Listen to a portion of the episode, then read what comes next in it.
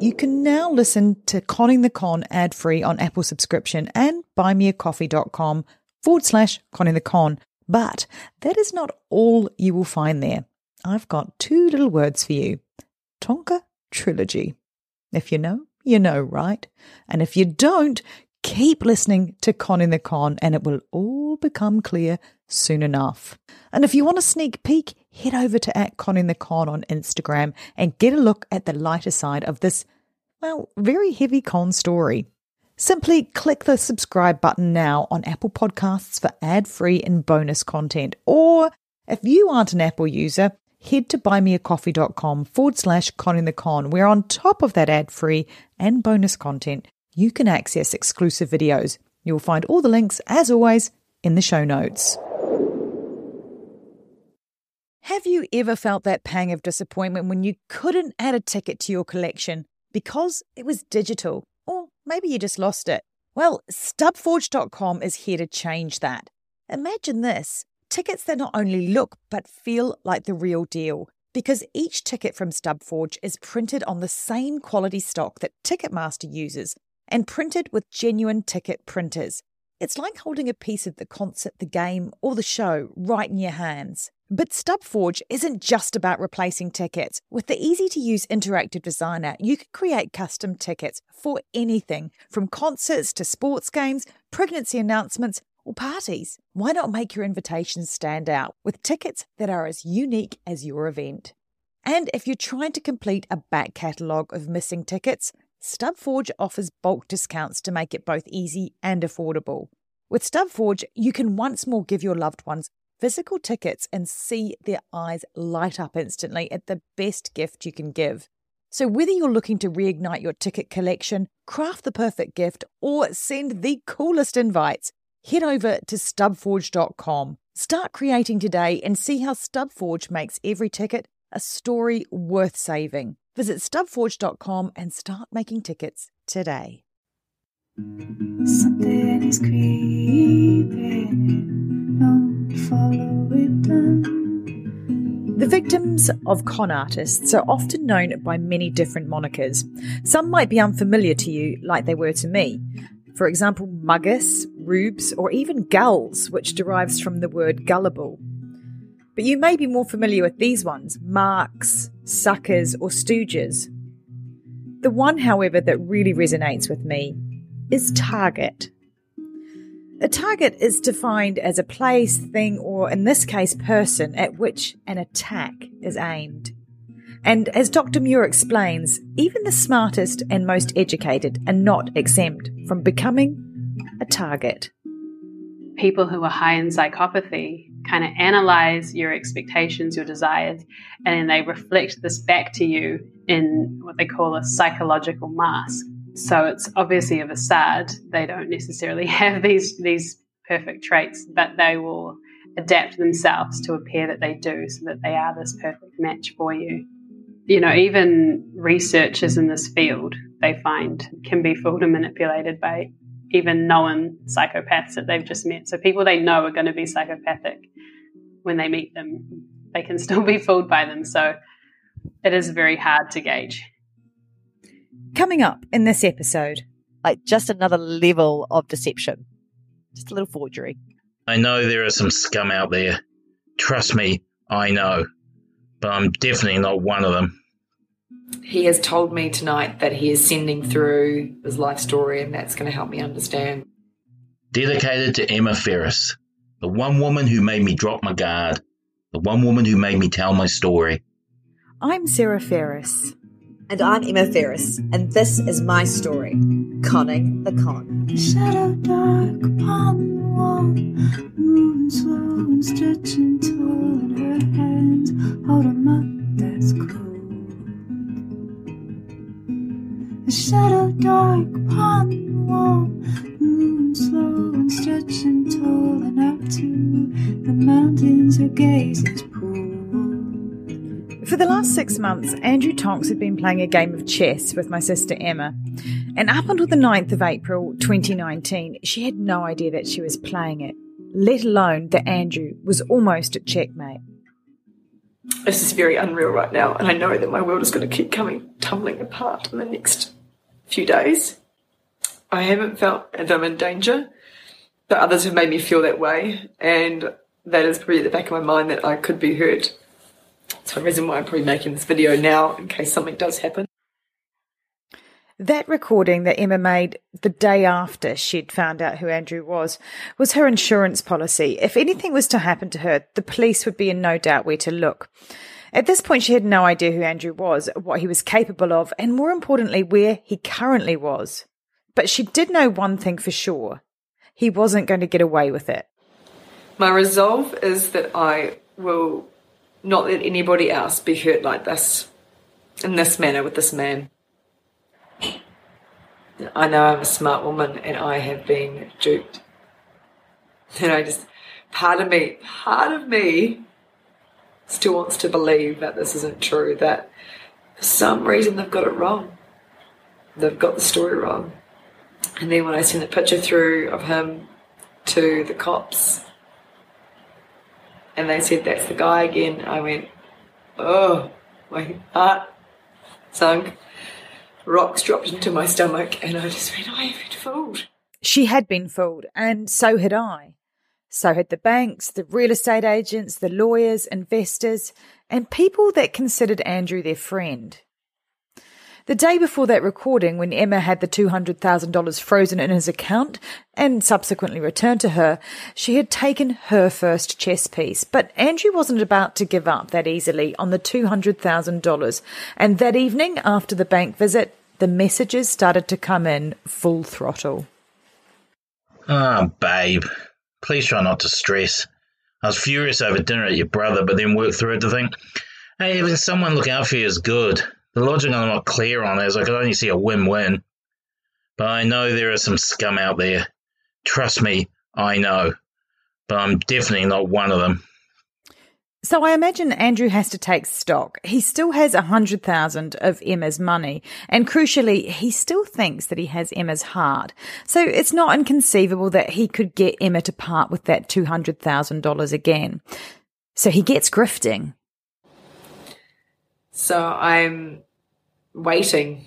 He has told me tonight that he is sending through a a story. He's writing this afternoon he's been said to me he's telling a story of his life story and that's going to help me understand. And he said that he's living up to the good parts yet. He's only he's still got more to write but he's going to send through what he's done now. I feel sick to my stomach thinking about the fact that he's literally working to write and manipulate. So we'll just wait and see what comes about um, in the next hour Andrew, the entrepreneur, now turned Andrew, the author. Keep in mind, at this stage, Emma is no longer speaking to Andrew face to face or even on the phone. So all communication is done via text or email. So Andrew sends Emma this email. Hey, babe. See what you think so far. I'll continue typing tomorrow night. I actually need to do some work now. I haven't even had time to proofread this yet, so please ignore mistakes. Love you. People who con others, they thrive, like I've said, in the face to face interactions because they're skilled at reading body language. They rely on their own physical presence and, and skills to manipulate and charm. So when they don't have a read on you face to face, it's quite unsettling for them. They do feel quite out of control. They're not as good as at communicating without that face to face reading. So that's probably where it might start to seem a bit chaotic. Dr. Muir there. And yes, chaotic is a very apt description of what comes next. Emma opens the Word document that Andrew sent through, and the title reads The Tonka Trilogy. It starts with the following dedication Dedicated to Emma Ferris, the one woman who made me drop my guard, the one woman who made me tell my story, the woman who could extract complete honesty from me, and the one woman who asked me more questions than any interrogation I had ever experienced. I love you. And that's followed by a list of nine chapter titles. Chapter one, for example, is titled, I Was a Fat Kid. I Loved Cake. And leads on to chapters about his childhood, but the one that immediately stands out is chapter six. It's titled Becoming a Spy. WTF? I wanted to be a businessman. Emma stops what she's doing and immediately gives me a call. So we wanted to record this for several reasons because the stories that this man is telling is so twisted. I mean, Sarah's like living this real life moments and just gobsmacked. So what Andrew has done so far, he's obviously been writing furiously in this afternoon to uh, try and manipulate me with the stories. Uh, there's some truths in there that he's had that he's told me already. So there's a few small truths and some ones that aren't true as well. Acknowledgement. This will include individuals, governments, and organisations upon approval from agencies involved. Introduction. A brief on the possible ghostwriter, or myself, depending on my skill and ability.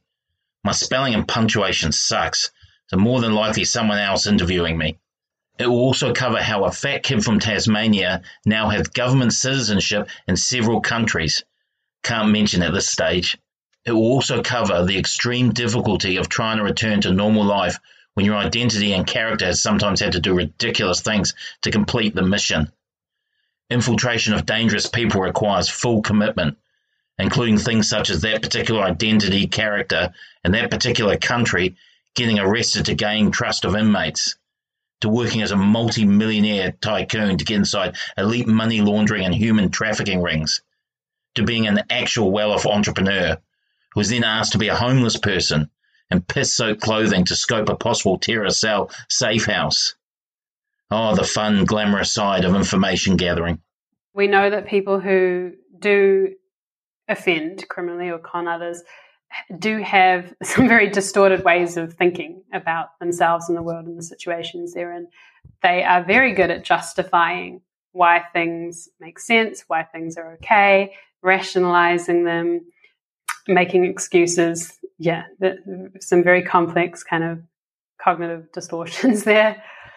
There is a lot to unpack in the Tonka trilogy, but let's look at Andrew's motivation for sending it in the first place. I am guessing here, but I imagine that Andrew suspects Emma has discovered his real name. You remember in the last episode that when Emma called Andrew's employer, she had asked if a person called Andrew Tonks, not Andrew Thompson, worked there. So it wouldn't take a rocket scientist to realize if Emma had his last name, she was only one click away from finding that Otago Daily Times article, outing him as a convicted fraudster.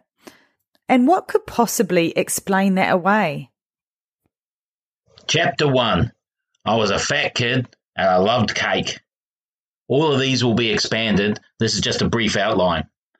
I was born as Andrew William Charlton Tonks Thompson in little sleepy old Hobart Hospital, Tasmania, Australia. This was strange from the outright start. Why they thought it'd be a good idea to give me, who would turn out to be a fat kid, a name of 20 people is still beyond my wildest dreams. Thanks for that, Mum and Dad. Turns out the confusing clusterfuck of names worked massively in my favour for becoming the world's most unassuming spy. Self proclaimed, of course. So there it is. Andrew is actually the world's most unassuming spy. Self proclaimed, of course. Well, obviously it would have to be self proclaimed because I'm pretty sure there's no one else going to be proclaiming it for him. But while Andrew is penning his entertaining autobiography, Emma is still reeling from the events of the day before at the bank. That night was was was horrifying. I remember just waking up and feeling, I think at three a.m. and just being awake for the rest of the night, fearing of what was the next day, and yeah, it was. I think from mutual discussion between between you and I, Sarah, actually, that we were like, we've got to keep this conversation going. And that's where you came a lot more into the picture. So that next day, I am still focused on trying to recover as much money as possible. I know 100K could be gone, but I want to do as much as I can to get that money back. So at that stage, I had assumed that that legal document that I had, had drawn up by my lawyer was going to be binding and that was my security and that somehow I will be able to get money back from this. So, if you cast your mind back to previous episodes, Emma had set up a loan agreement with Andrew through her lawyer, and the security that was used in that agreement was the property that he had taken her to in Moke Lake on a date. But that week, her lawyer discovers that he, of course, does not own that property or, in fact, anything. And so that agreement is worth less than the paper it's written on. And that was a hard moment because I went, God, I've got nothing to secure against that. I've got nothing. This whole agreement that was meant to protect me was doing nothing. There was no smoke and mirrors at that point. I could see crystal clear that the money and that that, that document that he created was all fabricated. So that at that point, the key element to the con was that loan agreement. And it had in there that he had to pay me back those interest payments every two weeks. And he kept doing that. Andrew needed to keep those loan repayments coming because if he didn't, then he would be defaulting on the loan. The loan, which Emma knew now was completely worthless, but it wasn't worthless to Andrew. If he defaulted, then he could be exposed as a fraud, and he obviously couldn't risk that. We now knew that the only money he likely had was the $7,000 of Emma's that he had withdrawn from the bank account. And like any good Ponzi scheme, he was using that to drip feed Emma back her own money. But then I realized he needs to get money from somewhere else. He can't keep doing that. And after a few weeks, that would run out. I figured 50,000, the original 50,000 had already been spent. And that's when my, my blinkers, I got completely, completely turned to that alcohol company because that I think was going to be the key. Andrew had spent the last six months telling Emma about his multitude of business deals, but now that we knew that Andrew was a fraudster, we wanted to try and make sense of it all. Was that the whole con, or was there more to it? By this stage, I'd become pretty involved, and I can clearly remember three questions in my head at that time. The first was Were any of these business deals real, or were they just designed to part Emma with her money? Was that the whole entirety of the con? Secondly, if they were real, what was Andrew's angle with each of those businesses? Did he just want Emma's money to fund legitimate business ventures so he could go straight? Well, that seemed really unlikely, but I just couldn't see his angle yet. And finally, if they were real businesses, when were the police going to tell them that they were dealing with a convicted con man? So Emma and I started to do a little digging ourselves. The police, they were doing a great job looking into Andrew, but they were starting at the centre of the con with Emma. And it would take a lot of time and resources before they were able to look at those other stories. And while they were doing that, Andrew, he was just free to carry on with business as usual.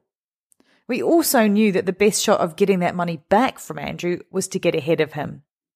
And the most obvious place to start was the alcohol company that Andrew had been planning to buy into at the beginning of their relationship.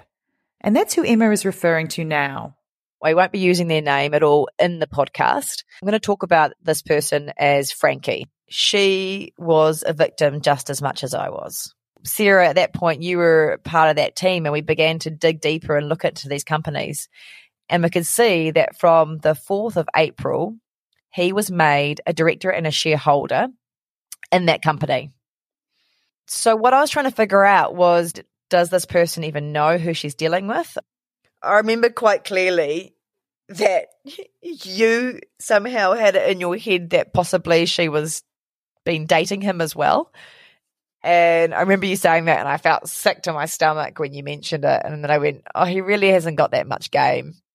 So, when like con artists or people high in psychopathy, they tend to focus all their manipulation on one person at a time because it's hard to keep up the act across multiple relationships.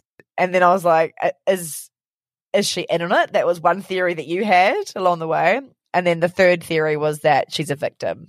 And that was my gut instinct. I think I was very clear at that point. She was a victim and she needed to be protected.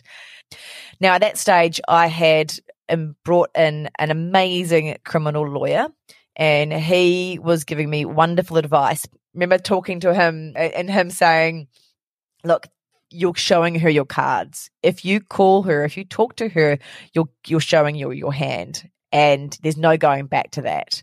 So it was a real risk, But at that point, it was the risk that I, I wanted to take and that I was in control of because if she gave him more money, then it would prolong this process. And I, I actually, at that point, I didn't know if I could do it for much longer. I didn't know how long I could cope with the stress, the torture of it all.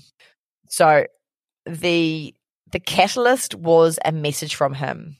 And it was that he was going back to Frankie to ask for more money, but that she was being difficult about it and wasn't sure if it could take a bit longer to get that money back. And I, I then just went, no, this isn't going to be right. He's going to push it. He's going to uh, delay it and he's going to make somebody else be a victim along the way. And that night, I remember, I remember sitting on my bed and going, I need to call her and this needs to happen. And now a word from our sponsors.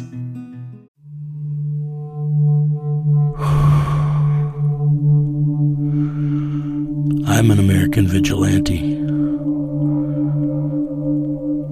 I have a question for you. What would you do if someone you cared about was abducted, taken from you? Would you call me? Would you care about how I got them back? Download American Vigilante now.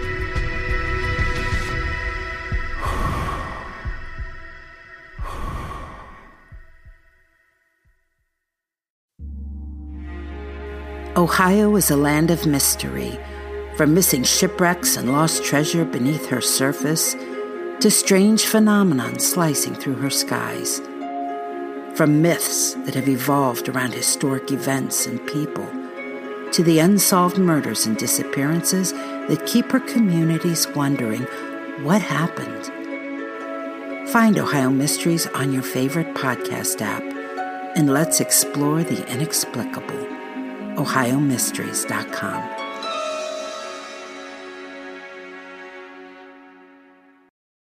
I'm Sarah Ferris, true crime podcaster. And I'm Katherine Schweit, the former head of the FBI's active shooter program. And we have a, well, not so gently named podcast called Stop the Killing. Yep, there's a clue in the title. We need your help to end the global mass shooting epidemic. Find out how as we bring you the stories right from the source.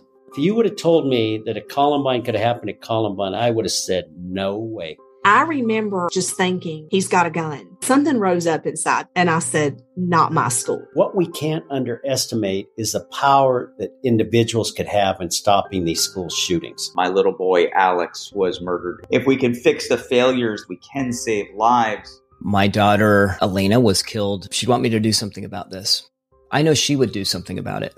Join us and be part of the solution. Subscribe now to Stop the Killing podcast on Apple, Spotify, or wherever you listen to your true crime podcasts. So I picked up my phone. I had her number.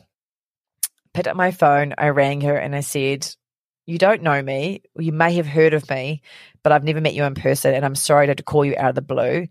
And can, I know that sounds really weird. Um, I have been dating Andrew and she goes, Yeah, I know, I know of you. I know who you are.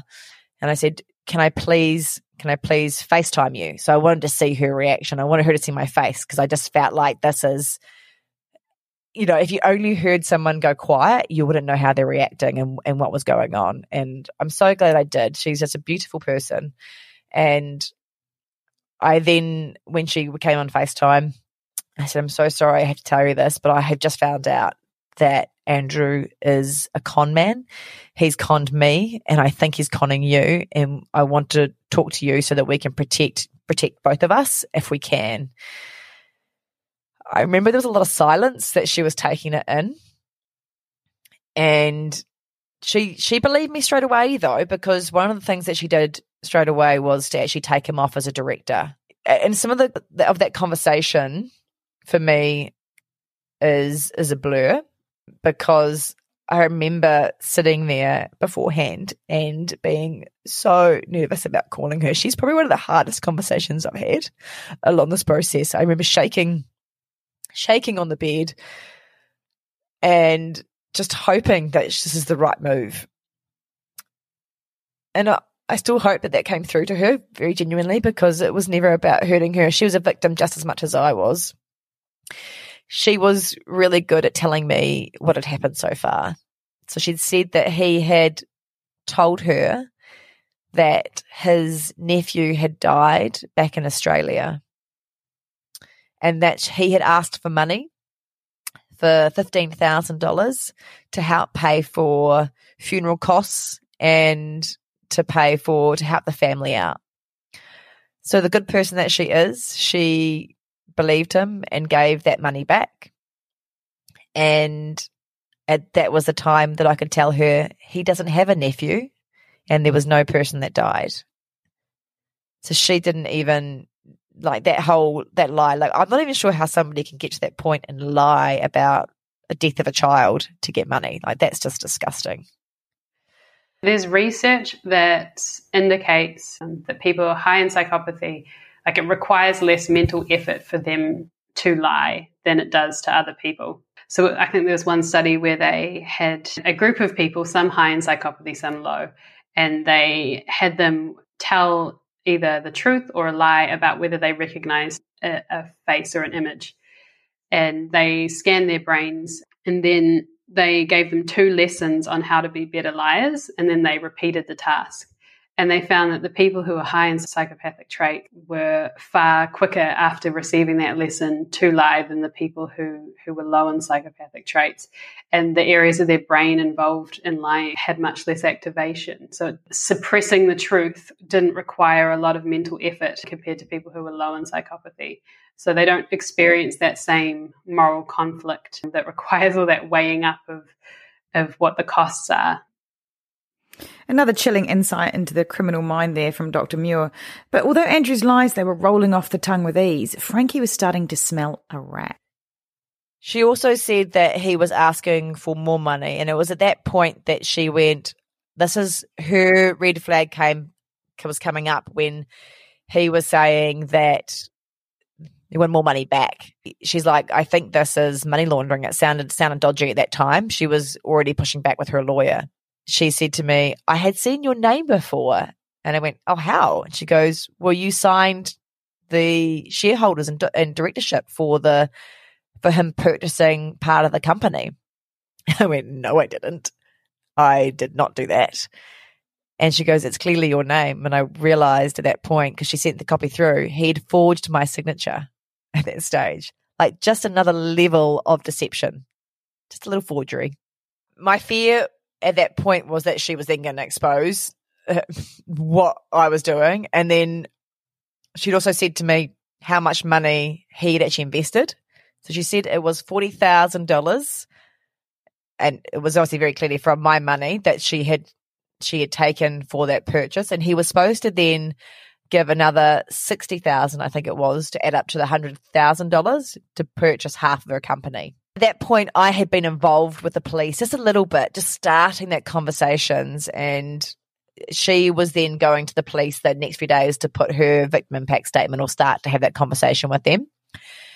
And I was in many ways I plead, pleaded with her that she wouldn't expose me and that she would keep that going and, and she said she wouldn't. I don't think at that point that he connected the dots between Frankie and I. That we were both onto him and that we were at that point working in cahoots, I guess, trying to take him down. So, by the end of the conversation with Frankie, Emma has discovered that there is still $25,000 of her money in Frankie's company. And although she's all on board to block Andrew and appreciates being warned, she is not prepared to return that money to Emma. And I remember being like, oh my God, please don't spend my money. It's obviously come from this illegal route, but she was like, no, I have bills to pay. And I remember going back to my lawyer and going to the police and being like, she's got my money. And the, the policeman was like, no, we'll be able to get that back. We'll be able to work through that process. But little did I know as you deal with con men that if that money is taken without you knowing that it's been from a, a fraudulent means, that they can still keep it apparently. In the long run, you could argue that Emma financially would have been better off if she hadn't told Frankie. Andrew would have probably convinced Frankie to give the money back, and he would have used it as he had with the last amount he'd recalled from Frankie's business and drip fed it back to Emma in interest payments. But at the end of the day, it just felt like the right thing to do. And although she didn't get the money back, she did get a vital piece of information for the police. The forgery of her name, it was a tangible crime, and the police, they were starting to build their charges against him. So while he kept pushing back and pushing back and, and telling all these different elaborate stories and, and messaging me back and forth, and I had you in London helping me negotiate how to con the con. I was also working with the police and this amazing detective, Detective Matt, who was like my my rock. And he had already arrested Andrew twice in the past, I think it was two years. And he was all on board for taking him down. So I had been getting my documents, my impact statements, and helping them in any way that I could to help point them in the right direction to see the different companies and that may have been um, part of the con. And at about two and a half weeks, Detective Matt said to me, "Look, we we're not ready to put an arrest warrant out for him. It's still very early, and you need to be prepared that these." processes for building cases against con men and con women take time and we need to go through the the right pathways to make sure that we do this right and and I said I think he'll leave the country. Uh, before that, the other detective that had been involved said, "Look, I don't. That's not his mo. He won't leave, and he's not violent." Well. Uh, I'm glad she thought he wasn't violent, but it was still, you know, you don't know how someone's going to behave when they're pushed up against a wall. And living with that fear was real. As I listened back to the recordings we made at the time, as Emma read me the stories in the Tonka trilogy, it reminded me just how palpable the fear was, and it was never far from the surface. For context, this is an excerpt about the tragic loss of Andrew's water skiing partner. I saw Nick fall out of the corner of my eye, so I dropped the rope straight away so the boat could stop and pick us both up. Nick had done, Nick had done a a couple couple of of cartwheels and was skimming towards the bank. He didn't seem to be in control of the slide as he normally would be. He finally slowed down, but I could see he was unconscious. Sorry, I thought I heard someone step. What? Shh. Oh my god, I don't want to look outside. Fuck, wait. I'm gonna ring mum. Hold on. Emma! There's no one there. Stop ringing. Don't ring it, don't ring it, don't ring it. There's no one there. Are you sure? Yep. Well, that didn't feel good. Um, I'm sure. I was properly terrified for Emma in that moment, and it didn't help that I was stuck on the other side of the bloomin' globe. That's probably why my first instinct was to call our mum, who would have been the quickest to get to Emma. She lived close by at the time. But in hindsight, I'm not actually quite sure what she would have been able to do. At that time, we didn't know exactly where Andrew was, but we were pretty sure that he was still in New Zealand. The original agreement he'd made to repay the outstanding $100,000 in 24 hours had now been delayed, and he was coming up with endless excuses why he couldn't get the money. All the wheels are still turning, and as I keep repeating, it is my most important issue to resolve. And I would be very disappointed in myself if I couldn't get enough things lined up to be completely done by the end of the month. where we were in our relationship, I say that in inverted commas, uh, was it was very unusual. It was like we just compartmentalized this the money part. Let's leave us to the side. Let's not talk about the elephant in the room. Sweetness, one last thing. I can't stop thinking about you and how sick I feel, and it honestly destroys me thinking you are feeling this pain also. I can't fight back the tears as I even write about it. I can't believe what was meant to be the happiest days became the worst in less than 24 hours. But I want you to be mindful for yourself in this time, as I can't. And all the while that the messages are coming through, he is sending Emma more and more chapters of the Tonka trilogy until eventually he sends through chapter six, the one that we've both been waiting for. Remember the chapter titled Becoming a Spy? WTF, I wanted to be a businessman. So I got an email this morning. So good morning, sweetness. This will probably probably leave you with more questions than answers. Sorry it is so messy. I have probably missed a lot as I just don't have the time or the authority to go into more depth at the mo. Emma and I had actually been looking forward to getting the chapters by this stage. They were almost like a laughter therapy because they were so ridiculous and they were just getting more and more so. For context, in the previous chapters, Andrew had mentioned two schoolmates, Carl and Sam, and they both take a starring role in chapter six. Carl is responsible for initially recruiting an unsuspecting Andrew into the world of international espionage. He handed Carl and I envelopes and left. Inside each envelope there was three passports, 250,000 USD cash advance, and a bound book. The passports blew my mind. They all have the same photo as used in my Australian passport a few years prior. There was a Canadian one with a completely made up name, and a new Australian one with my name as simply Andrew Charlton, and a diplomatic one using my full name. I was blown away by the diplomatic one and thought, fuck, what the hell are we going to do? We will be revisiting Carl's story in later episodes, but for the moment, all you need to know is he opens the doors for Andrew into the world of international espionage. But it is not until Andrew finds himself in a Melbourne prison after being set up on false charges years later that his mate Sam comes back into the frame. Sam had in his hand a file that had my private security work in it and my work for a US organization. Sam sat down opposite me and started the conversation. He started with a huge apology and went into explaining that they had to break me to make everything appear 100% real. From my family concern to my newfound hatred of the government laws, it had been strategically planned. Sam then handed over to the suits from three different Australian organisations. I need authority on this comment.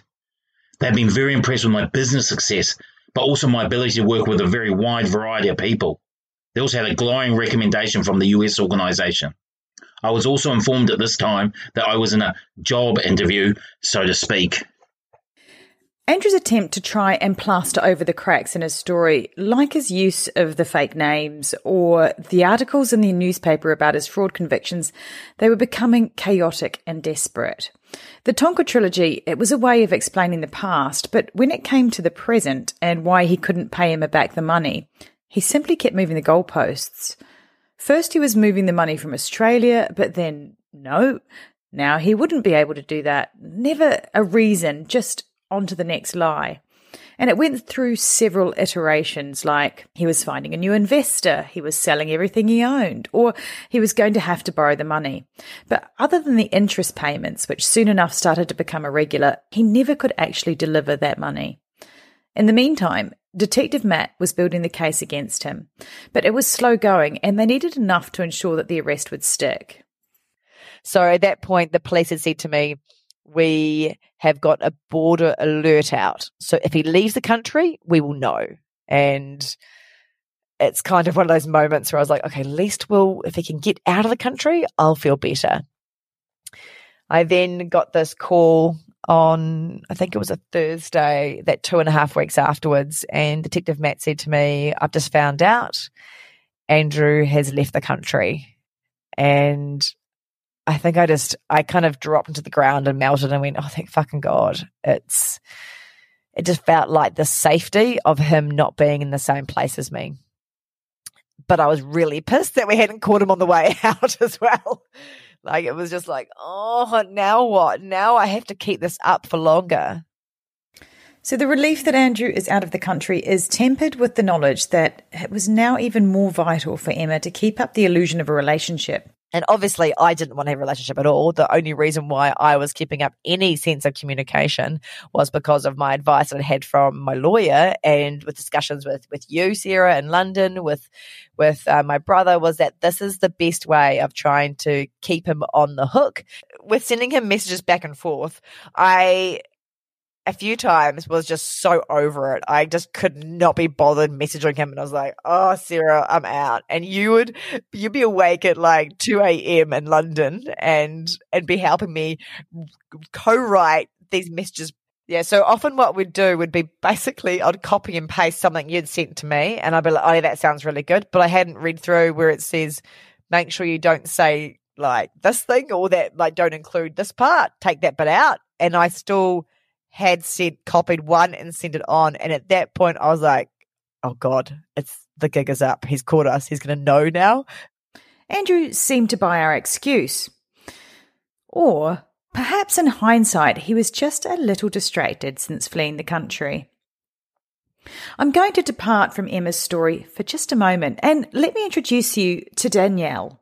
Because at almost the exact same time Emma is breathing that sigh of relief that Andrew has left the country, Danielle and Emma's stories are about to intersect. So picture this.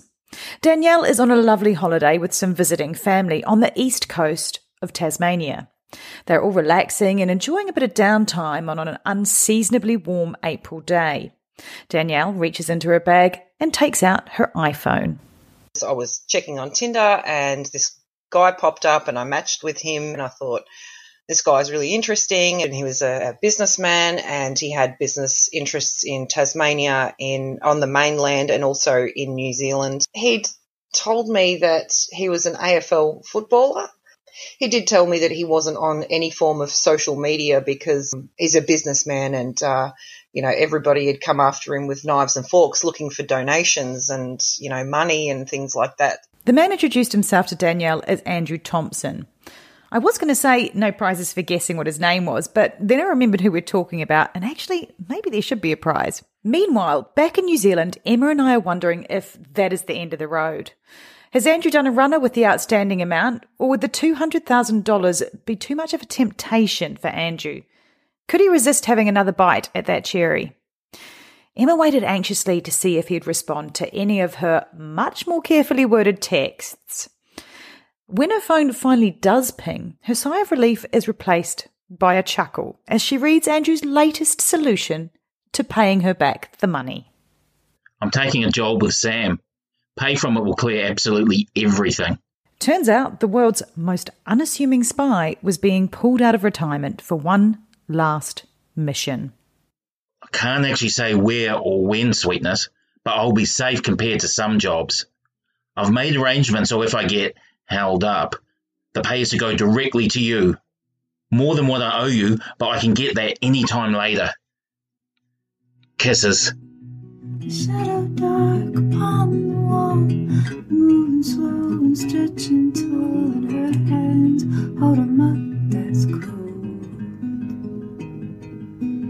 A shadow dark upon wall, moving slow and stretching tall, and to the mountains her gaze is If you liked our story, please share with family and friends. And like, subscribe, and review so others can learn from my lessons. If you or anyone you know has been affected by something similar, please reach out for help. You are not alone. We've included some links in our show notes. Conning the Con was made with the input of Dr. Sophie Muir, and the original music is by the talented Aroha Min. Something is creeping in, don't follow it down.